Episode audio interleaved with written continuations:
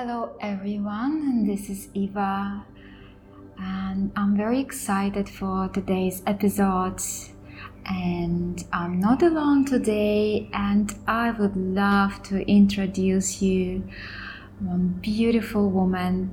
I even don't know how to define her, my student / my teacher, someone very special to my heart. We know each other for over 2 years, and through these 2 years we grew so much together. So I'm so grateful to have her in my life, and I'm so happy that she opened up today to talk about something so important. So we'll be talking about subject which is very challenging for many of us, very painful for many of us. But I'm very thankful that she will talk about her story, her lessons, her experience. So we name our episode today Learning Through Breast Cancer. Hello, beautiful. Hi, Eva. How are you? Thank you. How are you feeling today? Good. Alhamdulillah. Thank you. Beautiful. So we really would love to hear your experience as someone who had gone through something like a breast cancer. What you learned through that, really what helped you to recover, what you have to say for other women to, how is that to go through it, what we can do to support others. Is there anything can be done to prevent that? So really, we all have a lot of questions about that. So really, thank you very much.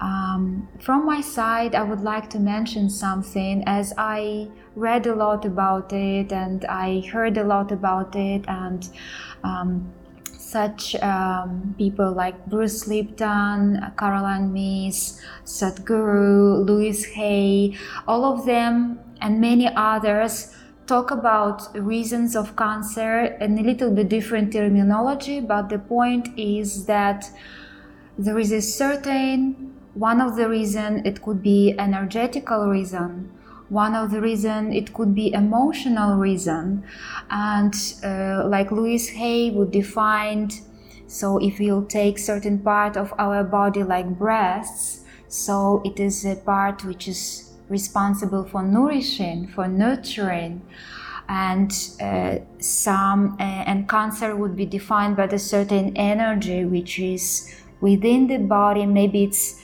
suppressed grief, or certainly something suppressed within one's body which starting to destroy body. So, and a lot of teachers, no matter, some of them very scientific, some of them very spiritual, but they say that disease will start forming in an energetical body first, and there are certain emotional patterns. If they will talk to every woman who faced with breast cancer, they will say there is a certain pattern, or maybe there is a certain maybe personality, or there's certain point which they could define, and they would say it could trigger. Because we all have cancerous cells, as much as I know, you for sure know more about that. But some of them can be triggered, some of it can be triggered, some will get it, some not. So how is that, right? Yeah. So we are all yours, and we are so excited for you to share your experience, and how was it for you? Okay, I don't know how to begin this, but let me answer the part of the nature of the cancer.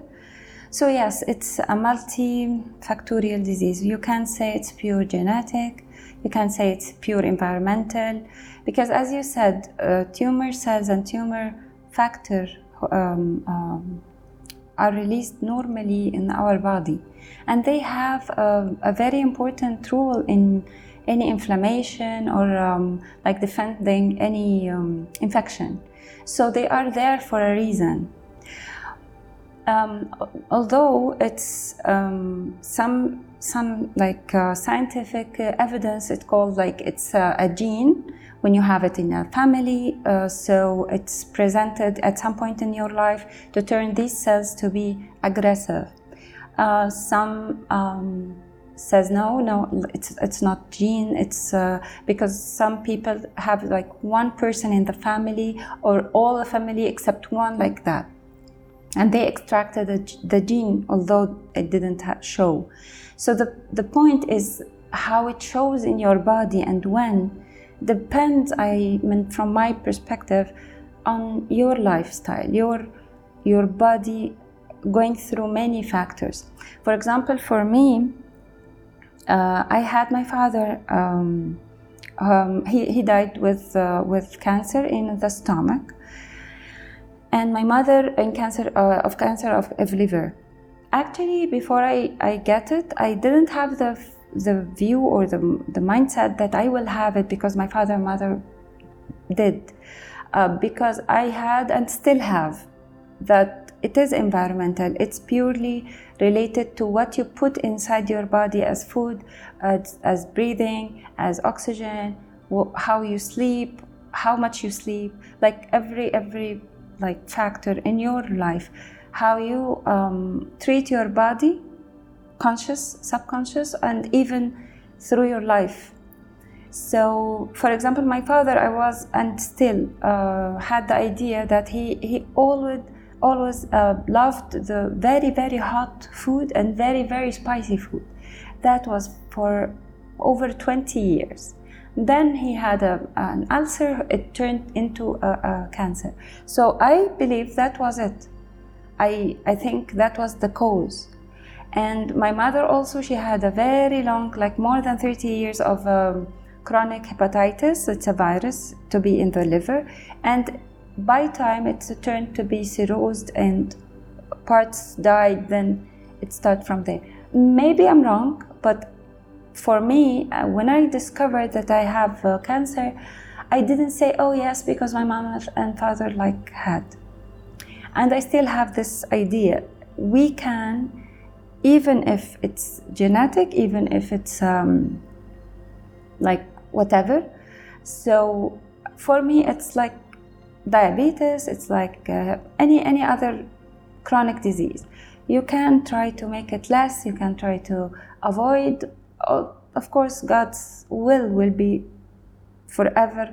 You have your own lesson as long as the way you are or the way you meant to be and to have this lesson. So I see cancer or anything else is a test. It's your time to be giving answers and give an answer, like you receive and give according to the way you are.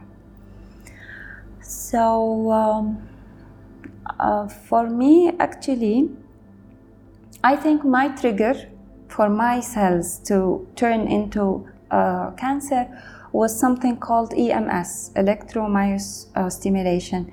It's a kind of, I'm not sure how to call it, but it's so now it's very, very trending in Dubai. So basically you do exercise to tone your muscles and body with electricity, a very, very intense electricity towards your like muscles. So you wear a vest and all the areas that you want to work with, it's protected with a vest that's plugged in with electricity. And this electricity like stimulate the muscles while you are exercising. It's a kind of toning the muscle. It started as a support for the muscles for people who like rest in bed or for an accident, for example, or something for a long time. So for faster recovery, they like strengthen the muscle with the electricity. Now if you open the Facebook or anything of the social media, will find many advertisements all over the world, especially in Dubai, for that EMS. And I think I took that course so I can like tone my body, as everyone I heard from one friend. But while one session, she was like trying to make the because I had a saggy breast after, you know, breastfeeding for two girls, and my skin, it had a tendency to be not elastic enough. When it's like when it's stretched, it can't be going back to its own. So I wanted to lift up my breast, and that was the goal, together with making the muscles of the tummy tighter. So we worked on that and strengthening the legs. But one session, I felt it. I felt like a very strong electricity coming into that particular part. And I examined it. It was feeling different. It was feeling as like beads, you know, like rough carpet if you move into. So it was obvious to me, maybe because I have a background of some medical background. So, and I was like before Ramadan, I was all Ramadan having this, idea that I don't want to believe. And at the same time, I took some time to confront myself and say, no, I will go and check, because if it's cancer, I need to work faster, you know. So after Ramadan, I took vacation. I went home to Egypt, so to examine, and it was, I knew it. It was like more than 90% in my head that it is cancer, and I felt the effect of that high intensity electricity to the cells. And since that time, whoever tells me that I'm doing EMS, I tell him, no, please don't.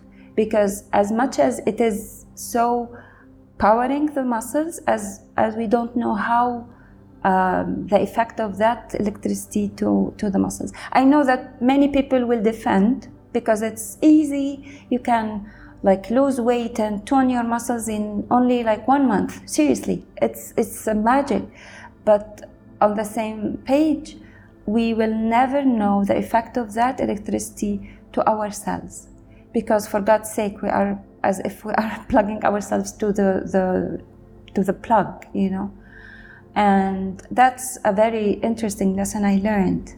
Not everything that we think that, oh, I want my body to be like shaped and toned and I will do whatever. We take things for granted. We take, okay, nothing happened to my friend, so why something will happen to me? So we need to understand, and that's a very, very nice lesson that I understood, that I need to listen to my body. My body was very, very aching. I wasn't happy with the sessions. My mind went on keeping, no, go, it's you will suffer 1 month and then you will be fine. Nothing is that, like, it's not a magic, and we need to be careful with our body. That's, I think, was a very important lesson. Wow, that's really interesting, which I really didn't know that. We really never spoke about that. So it really seems like electromyostimulation triggered that within you, and so we really would like to let know other women, right, that it can actually really cause that. And the importance of, it's very important, you said something very important, listen in your body, because you felt that something is not right. Yes. Actually, if you looked in the science, there is no correlation between the electromyostimulation and cancer. And even when I went home and asked many professors, they didn't know, like, maybe, like, you know, this is my own theory, totally 100% my own theory, because, you know, I had a dormant cysts that I follow every year, and it's, they said from my first daughter, it will be cancerous, you have to remove it, and I lived with it for, my daughter is 2017, was 15 years old.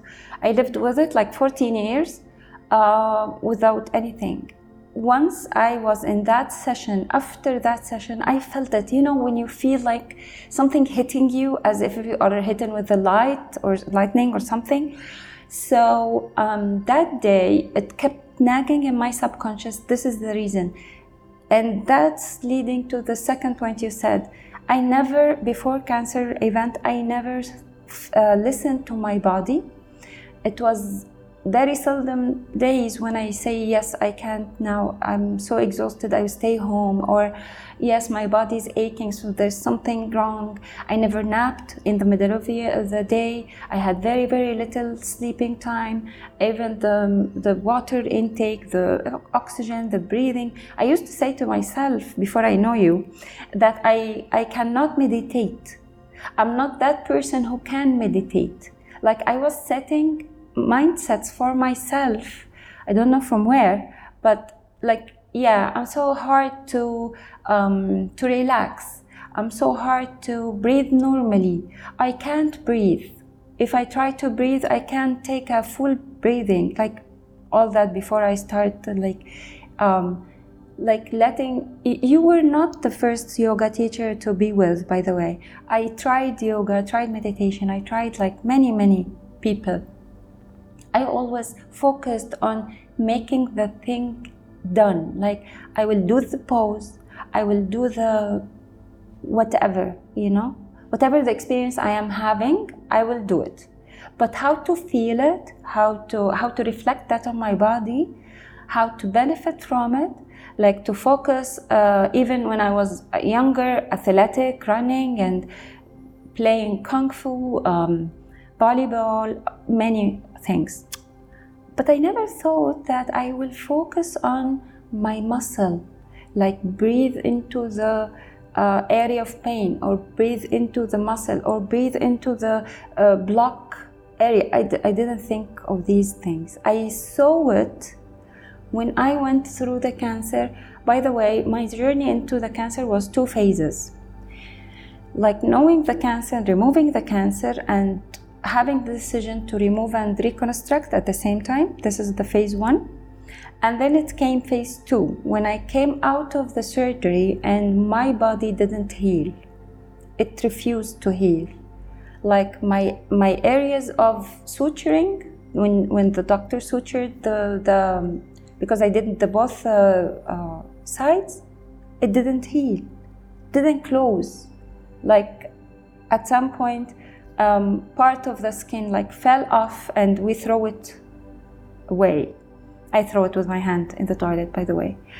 And here I can talk about the emotional status.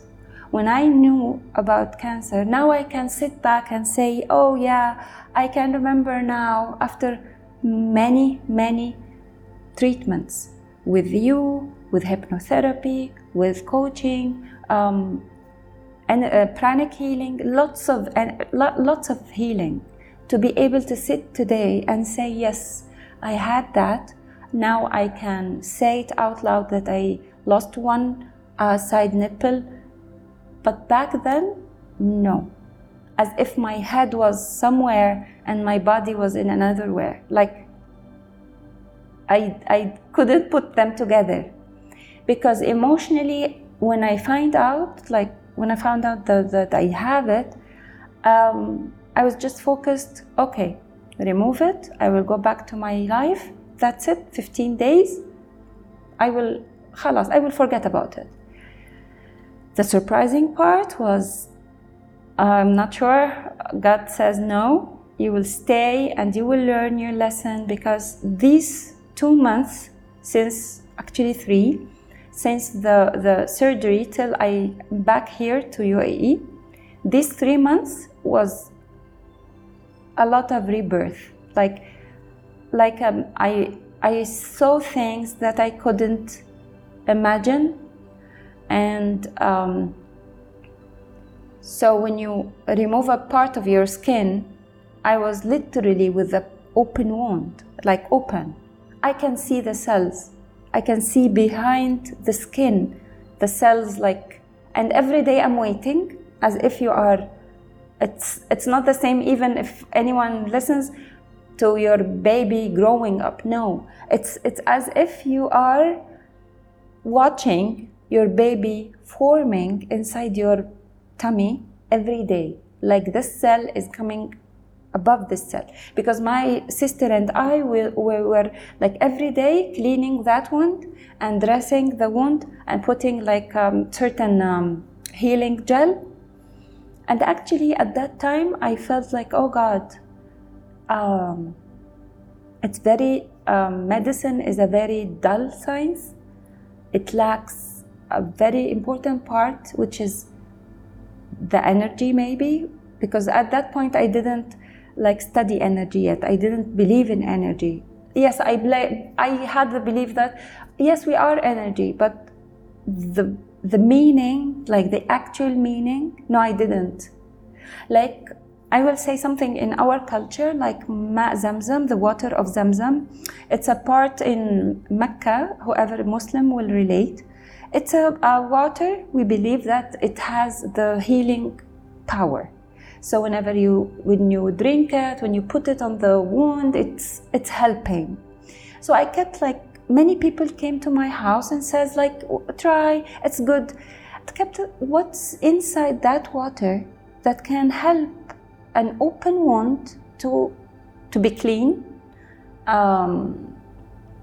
Bacteria free, because again my medical background is like going panicking, like oh my God, it's an open wound and I'm living with it in my house. So they basically just took the part of your, they just the cut skin out. Yes, they just cut out the part of your the skin. And they couldn't suture back. You know, there was no enough skin, and I was a very weak status that they couldn't graft skin from another place. So now if you graft skin from another place, you have two wounds. So they said, we will wait. And I couldn't wait in a hospital, like for like 2 months. So I went home and I had the responsibility to keep it clean, me and my sister. Every day we go to the bathroom, clean it upside down. Like she had two bathrooms, this is the only one I'm using. I am the only one using. And we clean and disinfect. And then we open the wound, change our clothes. Like it was a hectic job every day for me and her, of course. And so every day you try to track if the edges of your wound are healthy or like it's getting rotten or it's getting like bad odor. Can you imagine even that I had a hypnotherapy sessions for the odor only to try to forget the smell, because like basically you have a everyday open wound dressing as if you are doing for another person, but you are doing to yourself. So back to the energy part, it was so amazing when you see that, yes, when you spray zamzam water and pray over the area. I didn't have anything except praying, saying words to God, and that's the only thing I have, waiting for God to help me and close that wound. And I think it was very like, deep down inside my heart says, yes, you will go through this, but you will be done. God will never forget you. You are like blessed and protected, and it will go. Just be patient. And this is one of the major lessons in my life. Patience. Like, just wait. Everything will work. Don't overthink it. Try not, yes, you are uncertain, but try to be calm, because if you get agitated or anxious or whatever we go through, so nothing works. You are damaging the cells, because again, my medical part was, my mind was like trying to make it sense. Because, you know, energy people and medical people, and like, you can't put them together. So I tried to put them together. Okay, I'm taking the medication, I'm putting the medicine and the gel and cleaning, and also putting the energy power of that water that I believe in our religion, like, so mixing these to make it work. And alhamdulillah, it worked at the end. They managed it. It was healing to the extent that they can, like, you know, pull the skin together and suture it back. And here, God made me grateful to something I always nagged about. You remember when I told you my breast was saggy because my skin didn't have this ability to stretch and go back? Here, I thanked God because my skin can be stretched and not to pull back, because they needed to pull so tight. And they kept me under observation for one day, 24 hours, because they was afraid that it will, like, after they pull it, it will relapse, you know. And here it comes the magic of God, or the creation of my skin, that it doesn't relapse. Yes, when I get fat, it has stretch marks. When I get breast milk, it gets saggy. But on the same, like, you know, it was written to me that you will need that quality at some day. And I had the advantage of having a skin that's stretchable but doesn't relapse, doesn't go back. Yeah. Amazing. And so, at that point, when you was going through all of that, did it take you a long time to realize that, okay, that there is this, somehow you co-created that, or you would fall into that state of, why is it happening to me? It's not fair. Did you have those moments that you would think that what is happening to you is not fair and completely out of your hands, or you had a certain realization that you're responsible somehow for that? How was it for you? To be honest, no, not really.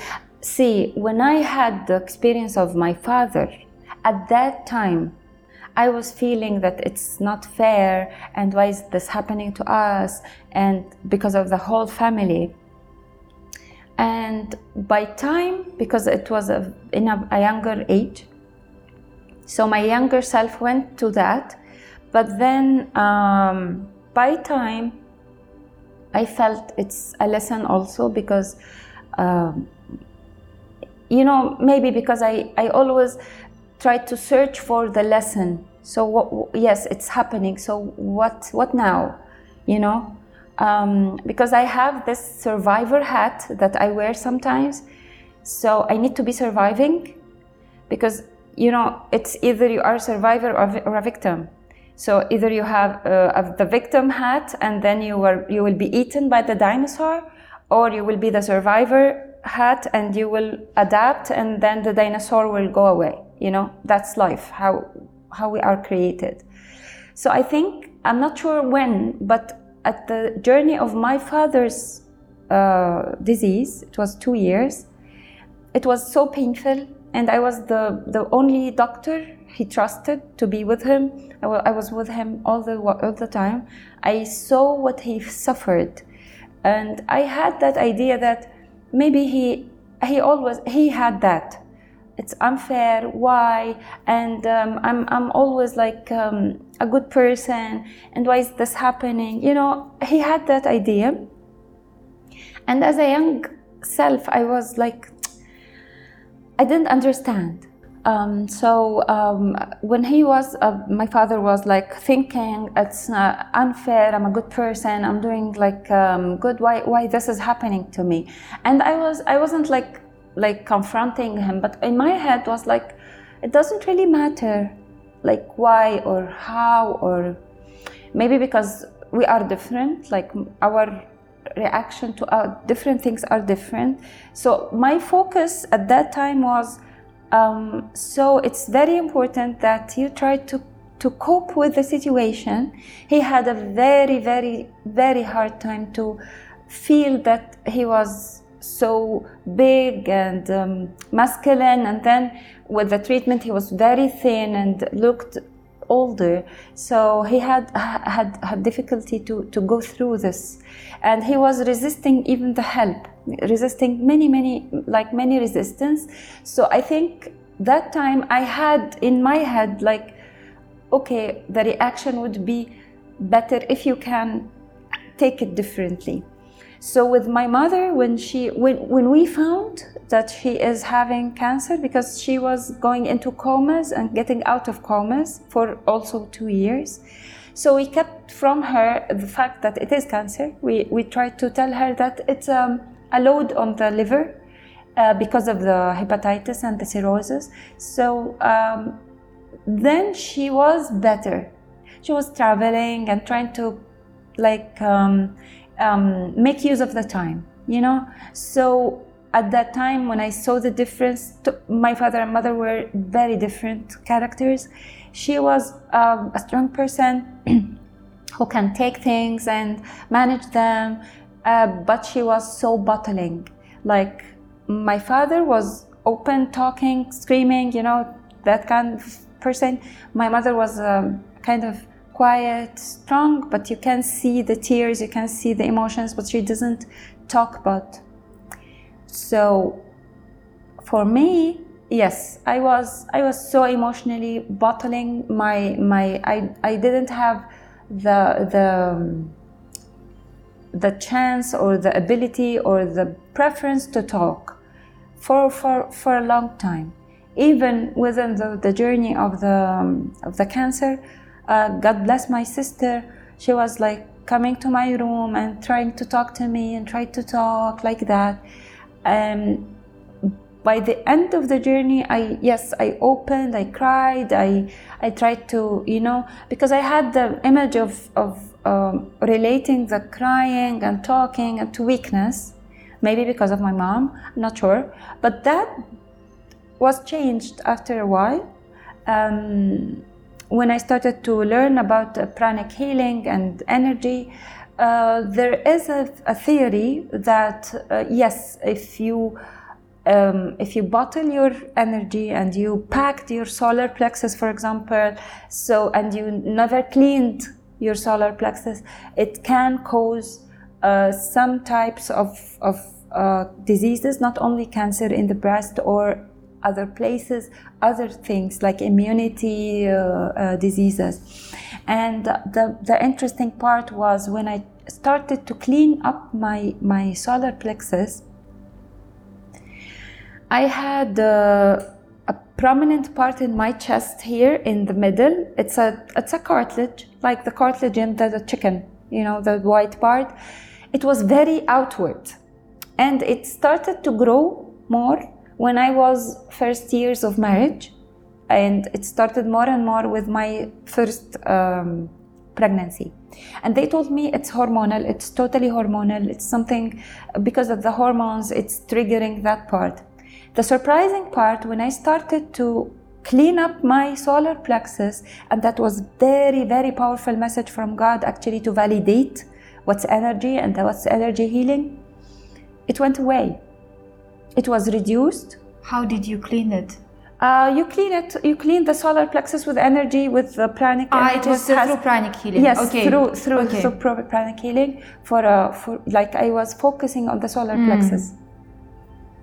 It went away. It was reducing by time, and now if you feel it, like my sister, we always had it like prominent V-shaped bulk here between your breasts. Sometimes with my older self before the breast cancer, when I lay back, it's the only thing coming out. Very, very prominent. Now it has very small piece of it, which is, I don't know if it's like still energy something, or it's like the cartilage itself. So yes, I think when you asked me about the energy, it's a theory, and I can say that before the cancer journey and after that, when I started to clean my emotion, my energy, to talk, to have hypnotherapy, to go through exercises, not to be afraid to face them. To be honest, I used to like hide them and not to deal with them. I knew that there are things. I didn't cry on my father's death, my mother's death. Like, it was lots of bottling. Another point, I didn't pay attention to myself before, like for my body or my energy or my, even sometimes I did things for others that I didn't want to do, and that I'm not longer doing. Like somehow, yes, there are priorities and there are people who can like, but when I really don't want, I say no. And this wasn't me before. I wasn't that person. I had the idea that I need to be kind, and kindness means that I never say no.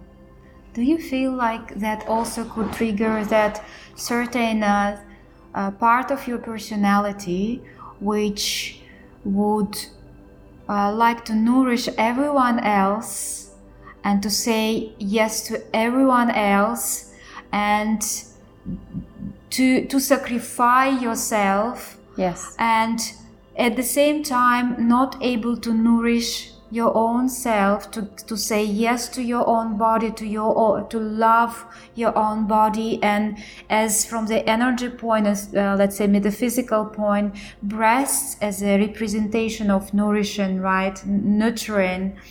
So that's do you agree that it could manifest? It could, yes, trigger and manifest as a breast cancer? Yes, breast cancer or any, not only breast cancer, many other things, from the simple like asthma and people here in our Middle East part, it has many women comes to me and say like, I have asthma, I have difficulty of breathing. This is a load, yes, it is emotional load on yourself. And it developed with my father's early, like I was in college, I think. Yes, in college. It developed that I was silent, completely silent. I was on the O2 button. I'm doing stuff, try to please everyone, to make the things less on my mom, be there for my father, also studying for my dentistry and everything, you know. And it was from that moment onwards till maybe last year, yes, I was saying yes for everything, everyone. Sometimes I feel like being used, and I'm okay with it as long as I'm away from conflict, or to be in favor of being like kind and people love me, and you know. So I'm not like a bitch now, like saying no to everyone, but I pause and think, does that help me? If I am, you know, because I quit the play of being blamed and feeling guilty. This is the play everyone plays on everyone. So if you want, I want you to make something for me, I would ask you in a way that you can say no. And if you said no, so I blame you now because you are mean, and you know that play, I quit that play. I don't make people feel guilty, I don't make myself feel guilty, and I don't blame others, and I don't allow others to blame me. So I think that was missing in my life, and that was a very huge part in my early years, even with my father, mother, and you know, when you are favored to one parent and the other parent, you know that, so it's a game. Now I sit back and say that I can see it. But before, maybe 1 year back, I couldn't see it. And this is a lesson I learned, and I wish everyone to know. Just, actually, I went to a forgiveness session. Forgiveness was a very, very powerful session for me. One of my friends, she did forgiveness with the pranic healing. It was very beautiful. And I felt with the words you say that you forgive others and others to forgive you, and it's a blame guilty thing. You know, it's you also blame yourself and feel guilty for many things that it's maybe that's how the way it is or whatever. Don't put that so much emotions, because these emotions like will hurt your cells, because your cells are you. You know, you have millions of cells who are exactly you are, what you are, what you think. This is very true, and I really like the statement I read recently in one of the books, which really stays in my mind now. And so it says, your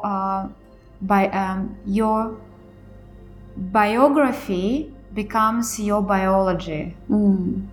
So yes, it is a very interesting, yes. And this actually book, Anatomy of a Spirit by Caroline Myss, she is a doctor. So anyway, so it's a different story, but it's very interesting, and she proved with a lot of cases she healed, or she was able to help or not.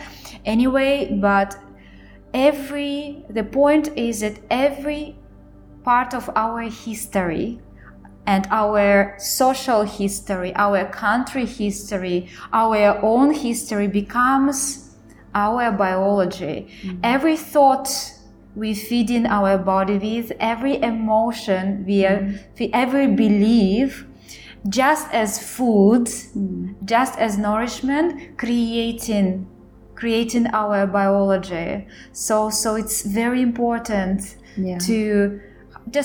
to hold that responsibility, right? How all of our history, and she would say, tell me your history and I will tell you what kind of diseases you have. It's so true, you know, it's so true, because even I can relate to my field, like in dentistry, there are some like chronic pain or in the jaw or the muscles.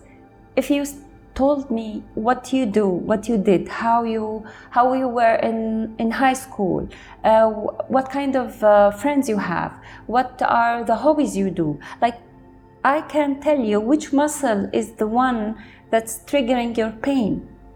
Like we are treating even sometimes migraines and headaches because of like small little muscle. You know, when you have an emotion and you do a reaction, and you manifest that reaction to your body, like step on one leg, hold something tight, clench your teeth. So there are reactions from your body, from the muscle, from the tendon, if you talk basic science. That part, even if it's not hurting you now, it will hurt you afterwards, and it can give you some type of pain that you cannot know. You know, you cannot know. If you told me your history or your habits, I can tell you what you need to work on to be better. And that actually what happened, and the difference when I was trying to be learning, when I met you, for example, 2 years ago, I try to be open. That's all what I said to myself that time. Try to be open and trust what's happening, because you already lost many things. What else you can try to, you know, to be open. Now you are in a new place. Okay, something happened and destroyed everything. You try to start over and try to learn. Because I think my father was so close to himself. I relate to my father and mother because of what happened. He was so into the old habits and the old, I want to be myself back. The same line said by my mom, like, do you think I will ever be the same again? At that point, I didn't have many answers, but God gave me one answer, like, Mama, nothing happens to be the same with time. We are not the same. The mountains are not the same, the rivers are not the same, everything's changing by the time, by the hour. So don't hold tight to your old self. I just want to be the same. I just want this to be over and get back to what I had. Because this might not happen. And actually, 95% of the chances that it will not happen. Because even if you don't have cancer, if you sleep and get up in the morning, you are different. Your cells are different, your hair is different, your eyes are different, your wrinkles are different. Everything is different, even if you are not noticing, but it is different. Absolutely. So I think that's very important for people who has now. I can give a bit of, message. Just move on. Don't hold to a tight thought that I need to be back to myself. And it's beautiful. That's really beautiful. And someone who is going now, for example, through certain treatment, right? There's the subject of different diseases are huge, right? So we're just focusing on the one manifestation, right? On a certain one aspect, how it can manifest in the body. That's why we're talking about breast cancer. So is it enough just, okay, one woman, she got breast cancer and she go to doctor and all she's thinking about, it happened to me, please doctor cut out and I will be, it's all will be fine. So isn't it, for example, part of the body can cut out, but if this person will not change her lifestyle, her certain habits, right, the way she eats, the way so many things. So in order to really heal, what along with the treatment, there are different way of treatment. We will not talk about what we in terms of, because it can create a lot of discussion what is good and how is better from their medical point of view. I would love to hear, your advice for someone who is going through a certain treatment or surgery was done already. From your point of view, what person can do in order really to heal? Is it because it's not enough just to tell someone, okay, there is a disease, do it for me and I will go on with my life. Something has to be changed. Yes. So let me give you an example from very simple. If you have a cut in your skin and you suture that cut and you will go back to your life. If that cut is because you hold something tight, you lift something wrongly, so it will be cut again. And that's the same goes on breast cancer, for example, or any cancer in any place. So cancer, as we said, I can't say that we can avoid because we are not aware of all the factors. But if you say like, yes, people who can have or had or having the treatment. So I will recommend something I did. So it's basically as a diary, like I started to write down and script what's happening, like what are the points, because I told you there were 3 months I stayed at home, very minimal movement because I had that open wound. So I had a time.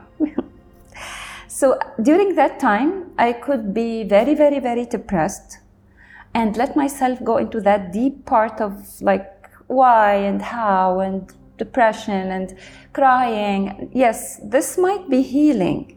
You need to give yourself the time to grieve. And actually, I didn't do that. And to be honest, maybe this made the time longer. Maybe. Because I didn't give myself, I was so practical. I was like, yes, I want this, I want that, tak, tak, tak. But within these 3 months, when I started to grieve, when I started to be open to new ideas, try to see what's wrong. Okay, like everything is around me, you know, in coaching or in some techniques, you can step out of the timeline and check what's happening. So as if you are observing what's happening as a movie, for example, and you can slow down that. And actually, I always recommend people to write down what's happening day by day, track the emotion, track the eating, track the breathing, because many people doesn't see that you as you need oxygen, breathing techniques, meditation, like exercise, all other aspects, if I'm running out of words, for your health rather than food. It's not only food. And actually, God bless my sister, she was taking care of my food part. So she changed all my food habit. Actually, I thought before the cancer that I am healthy, athletic, I eat well. And I always kept saying that. Actually, this was a lie. I was telling myself this, but it wasn't true. And to confront myself and say, hey Nermin, this is not true, Mama. Just be open to say this, I am wrong, I'm willing to change. So if ever you change from completely hating greens to eat greens, because it's helpful, because my hair was falling, I needed many vitamins, you know. So it's not a medicine. So, okay, I was okay of having a pill or a medicine, but I was not happy with change my diet. Why? Just stop for a like a moment. Write this down, because when you write it down, you see it. It's outside you. So when you read it back, you see it, and you have now the choice to change it or to keep doing what you are doing. But you will know that if you keep doing what you are doing, maybe you will have another complication. I was facing that my wound will not heal. I don't know what will happen, like many unfinished ends, you know, like possibilities that are not cool also, not beautiful in my head. So I went to the safe side and I changed my diet. I followed what she said, my sister. She loves cooking, she loves kitchen. I wasn't that person. I now love cooking. I love to have like recipes that taste nice, not only greens, like, you know. So that's one advice. If you can have a diary, write down your thoughts, your feelings. And then the second advice, reach out for help. You know, when my sister had the cancer, she found out after I was I know, yani. She went for many facilities, and what we discovered that all these facilities, they lack the support to the patients. There are no support. Like, there are medication, time of admission. People coming and tell you, yeah, you will put IV here, you will put this medicine for 2 hours, your hair will fall. Yeah. No one supports you, how you feel about that. No one listens. It's very seldom. Like, one of many hospitals we went, like very busy hospitals, very repetitive hospitals, but no support. We had to be supportive to each other, you know, because I just had it and she is having, so we know how we feel, and we talk, and she cries, I cry, like, you know, we need that support, the system. So reach out for help, reach out for someone to go through. It's not shame or bad to go for hypnotherapy, for yoga, for meditation, for psychotherapist. Yes, you have a trauma. So you need to release all the trauma from your energy, body, your mind, your emotions, and your physical body. Mm-hmm. It's not only treating the tumor or removing the breast or reconstruct the breast or, okay, the nipple tattoo, or it's not the body. We are not robots, right? Yes. Consisting from the separate parts. And it's only the body. When you go to the medical, yes, the body is the most important part. But what about the other parts? You know, even the way they deal with it, it's so rough, and because they see like hundreds, and you feel I am the only one. When you are having the trauma or the situation, let's not call it for like big names, but it's a kind of, you know, situation you are in, and you are thinking, I'm the only person having this. You go to the hospital, surprise, hundreds of females, like with all the ages, and the doctor, poor him, yes, he is like trying to go through his schedule. You are a number for him. Yes. So try the second advice, try your best to have someone who is professional in a way to help you go through.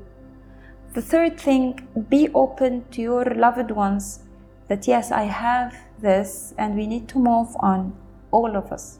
Because remember, not only you who are affected, your sister is having a bad time, your mother, your daughters, whoever, your husband, all the loved ones. Like I found out that my best friend here in UAE, I didn't know when I came back, she was sick for 1 month because she couldn't imagine that I'm not here, she didn't go to work. So I didn't know.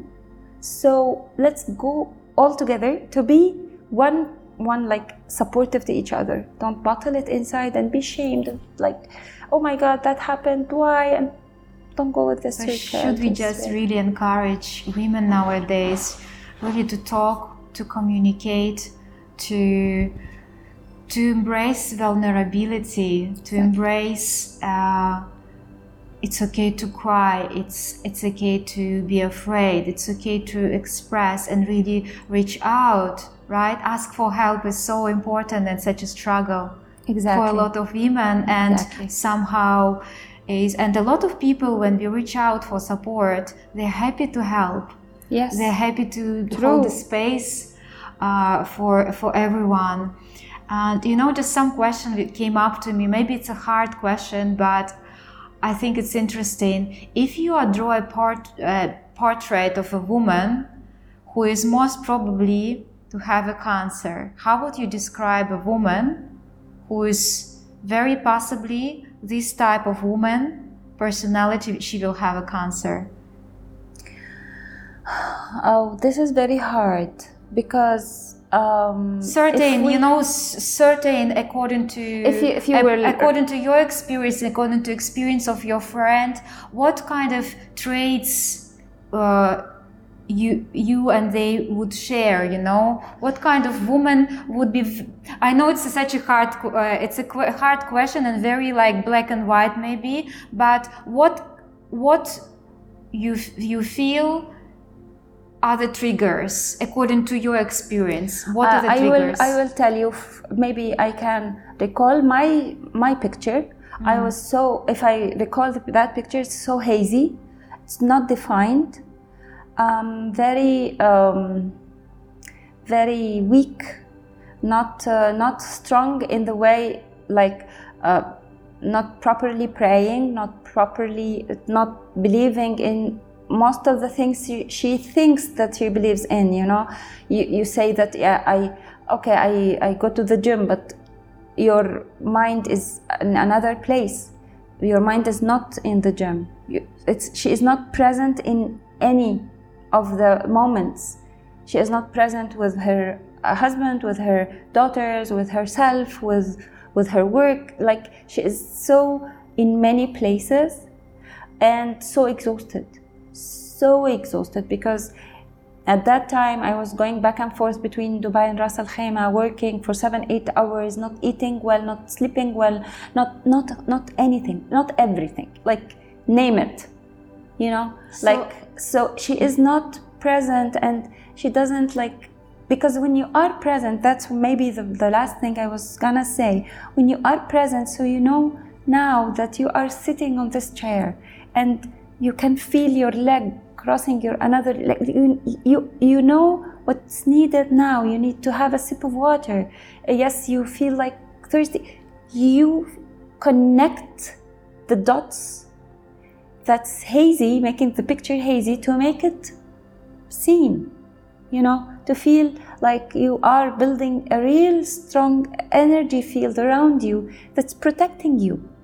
Because you know what I learned from energy healing, that dentists, for example, when we work inside mouth of patients, we have their energy, and we can't know that we exchange energy actually. So it's many factors that we need to understand. Listen to our body, listen to your breathing, see how you feel, check on yourself, check, is it okay now? So I think, yeah, that person, if I look at her a few years back, yes, I would like. So someone who is, let's say, really little bit will detach emotionally. So there is a certain woman picture, you know, personality, let's say, personality who is not exercising maybe, who is not well, who is not nourishing her body with a nourishing kind of food, what would be right for her body, who is not able to listen to her body, right, and really give her body, as you said, not being present with the body, who is stressed, yes, right, and who is not giving her capacity to nourish herself, right, and to say yes and really love, respect what is body asking for. So this is certainly a lot of triggers within that, right? So we still don't want to say this, Lisa, exactly, because as you said, there are so many other reasons. We are such a more complex and much more than this physical body, what we just can cut and see and separate, yes, and put back together. And if we, to sum up all of our talk and really the message we want to deliver today for women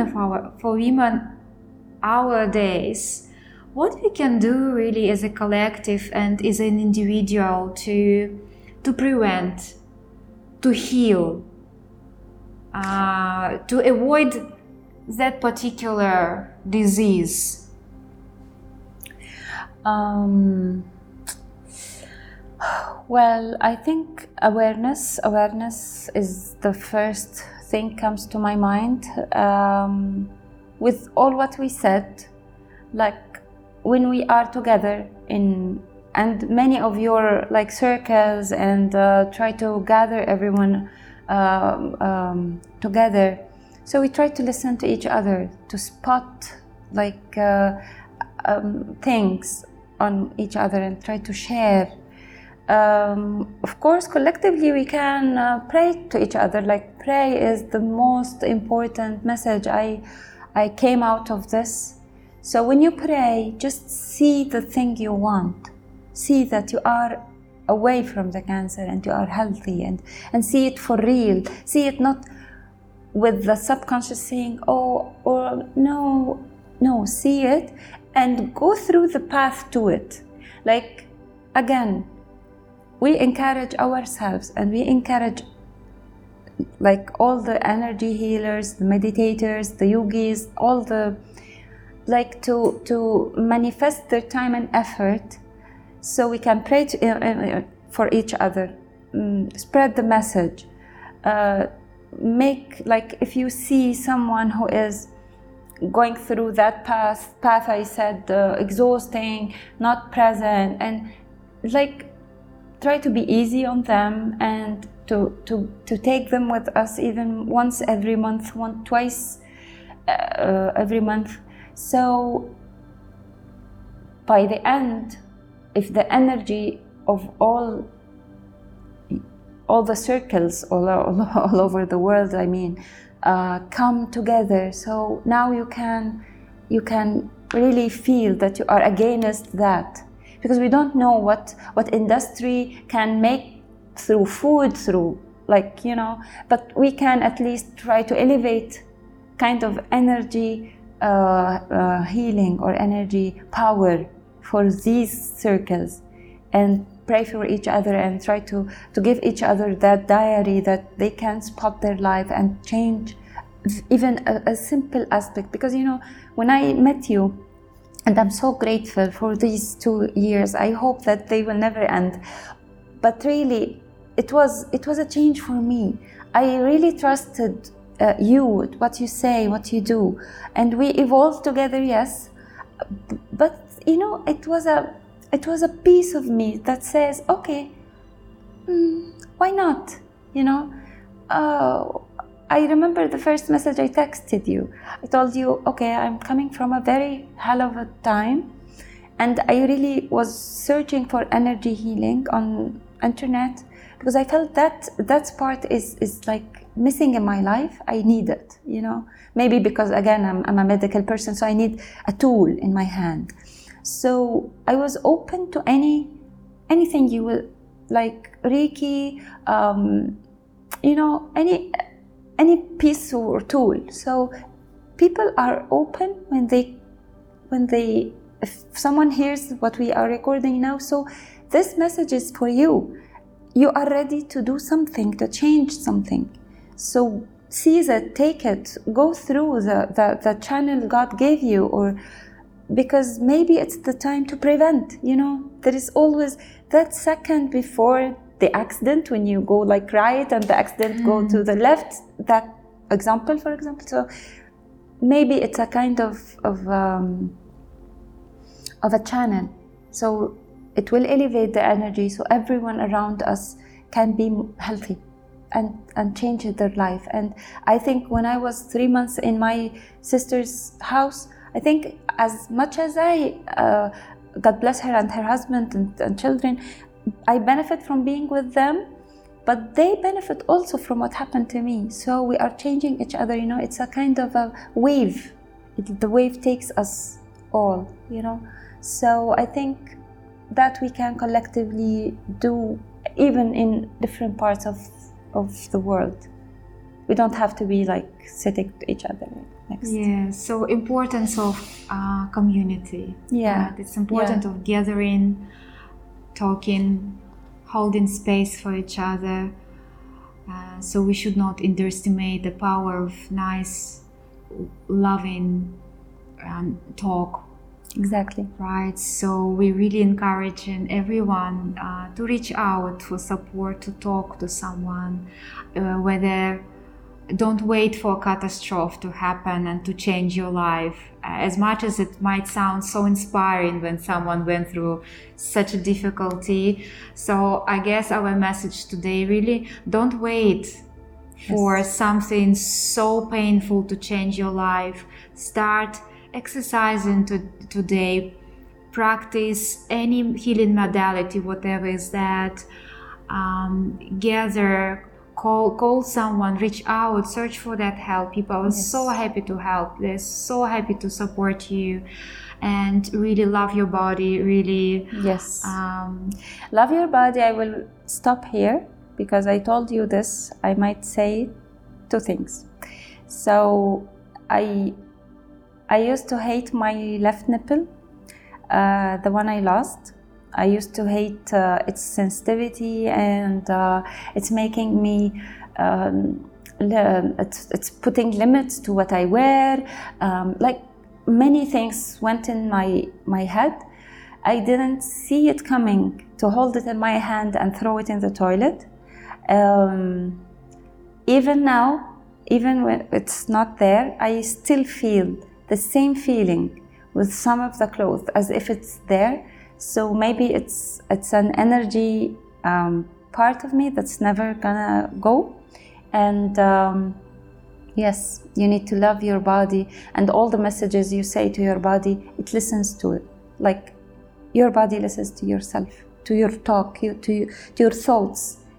And people might think that I'm crazy when I say this to my daughter. I have a proof. I have the proof. My left nipple is the proof. And actually, the other thing, it's okay to feel weak or in pain or feel like I can't take it, for people who are having the experience now. because it's painful.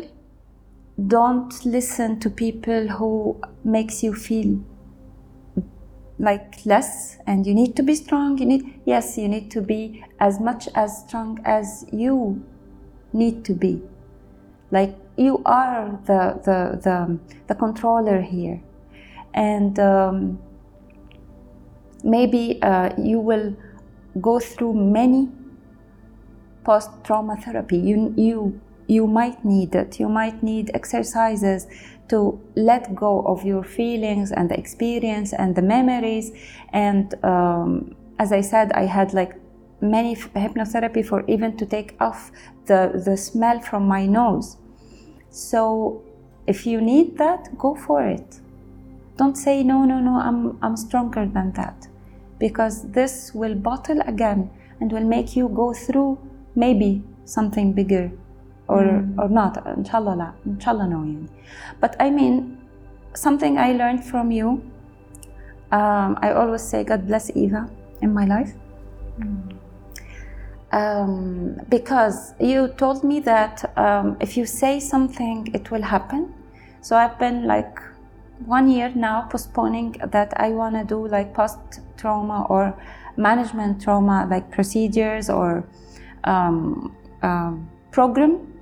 And I will try to reach out for people who had or having cancer experience. So here I say it, I will inshallah do it, so it will happen. So be it. Yeah. So be it.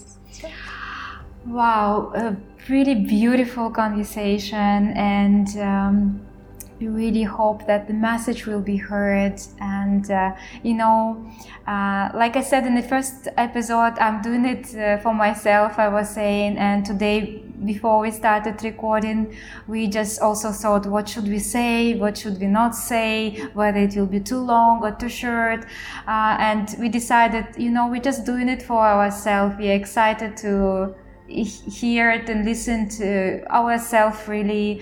And if it will benefit to someone, really, there is such a beautiful message shared today. And it will be interesting to hear this conversation after 1 year, 2 years. It will be recorded, it will be passed on. So Nermin, thank you so much for your openness, for your wisdom. Thank you for the opportunity. I was scared, to be honest. But seriously, I'm happy to do this. I really wish that people can benefit. Of course, I benefit because it made me sit and think and go back to the experience.